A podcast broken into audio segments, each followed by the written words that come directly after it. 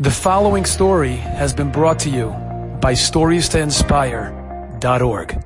Harav Yaakov Edelstein, Zechar Levracha, told over an amazing story of a family that was looking into a shidduch. They had a son, a wonderful son, and they looked into another family, a family in Israel, and they heard great things about the family, the children, the parents.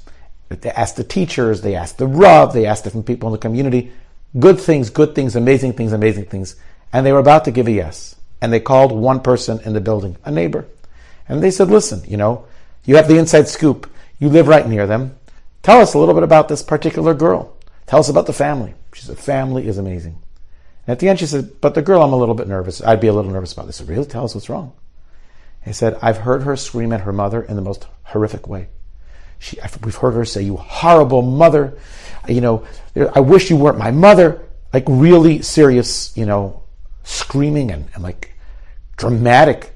And, and that, that gave us a lot of pause. And I'm not sure if we would do the shidduch if we were you. They heard this, they were totally turned off, they gave a no, and they looked elsewhere. After a while, something started bothering them. They heard so many great things about the girl, about the family, from the teachers, the Rav, the community. And all of a sudden they're hearing something really nasty. They figure maybe the girl has emotional issues. You know, in public she's able to keep it together, but at home she's not. And eventually they sent somebody, a friend, to ask one of the family members, like, you know, what's Pshat? What is she? They asked the family member, and the family member said, I don't know, she never raises her voice. And then one of them asked the girl, and they said, Somebody says that you raise your voice. And her face went white. And she says, You have no idea. She says, I, I do a little bit of acting in some of the local productions. And I had a part, and the part was the part of a girl who's struggling with her mother, and she's saying vicious things to her mother. And as a matter of fact, the whole point of the play was to show that she had thought one thing about her mother, but realized that essentially her mother wasn't what she thought she was. And I was just practicing at it to the wall. My mother wasn't even home when I said it. Seems like the neighbor heard it a few nights in a row, maybe, maybe a few, few weeks in a row. She gave over the information without being down lekavsachos, without giving the benefit of the doubt. And the shidduch didn't happen. And when Hashem's playbook, maybe there was a reason why the shidduch didn't happen. But look at the consequences of not being down lekavsachos, of not giving the benefit of the doubt, of not trying to find, perhaps there's a reason, maybe I didn't hear right, maybe there's a different circumstance, which there actually was. I saw an incredible story. An Erev Yom Kippur in a particular town in Klal Yisrael, there was a very chashav Rosh Yeshiva, and he was hurrying out of a building. This building actually was in, it was in Eretz Yisrael, the story, on Erev Yom Kippur, and he's got his hat on, and he's wearing his frock, his long coat, and he kind of put his coat together. It's like all the way, like he's holding it like this.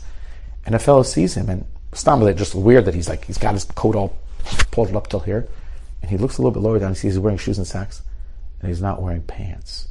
You could see the bottom of his, you know, his his, his, his, his legs, you, you, could see them. And he thinks to himself, I feel so bad. This Rosh Yeshiva, clearly something wrong happened to the man. Maybe he lost it. I don't know. The pressure of Aseres Metshuva and Rosh Yeshiva. And this, I, I, feel really bad for the fellow. And the whole day he can't get this scene out of his mind. A poor Rosh he's a respectable person. Who would do such a thing? And then later someone shared with him the most incredible thing.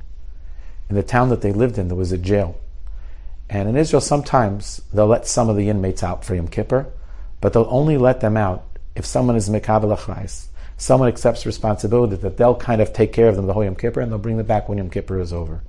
And this Rav knew that there was someone in this particular jail, and he went there to be his Arif to guarantee.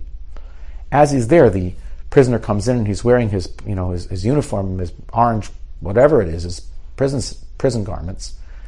And the judge, the Rav comes in and says, I'll take a charais. And the judge says, no problem. He says, but I'm not sending him back to prison to get his stuff. You got to get me clothing now. He says, I don't have clothing. He goes, listen, I got to go home for Yom Kippur, etc., etc. If you can't do this, we'll just send him back to jail. And, and the Rav, out of desperation, said, don't worry, I got it. And he walks into the next room and he takes off his pants and he takes off his shirt and he gives it to this inmate and he puts his frock back on and he holds it up here because he's got no shirt underneath it and he kind of like tries to scrunch himself down so no one should see his legs. Could you imagine what he was doing on Yom Kippur? He was putting himself in a situation of humiliation to help another Yiddish person. And the fellow that saw him thought that he lost his mind. We have to literally go mishuga. We have to be irrational when it comes to trying to be matzik other people, to being down those people, like Havsukas. Enjoyed this story? Come again. Bring a friend storiestoinspire.org.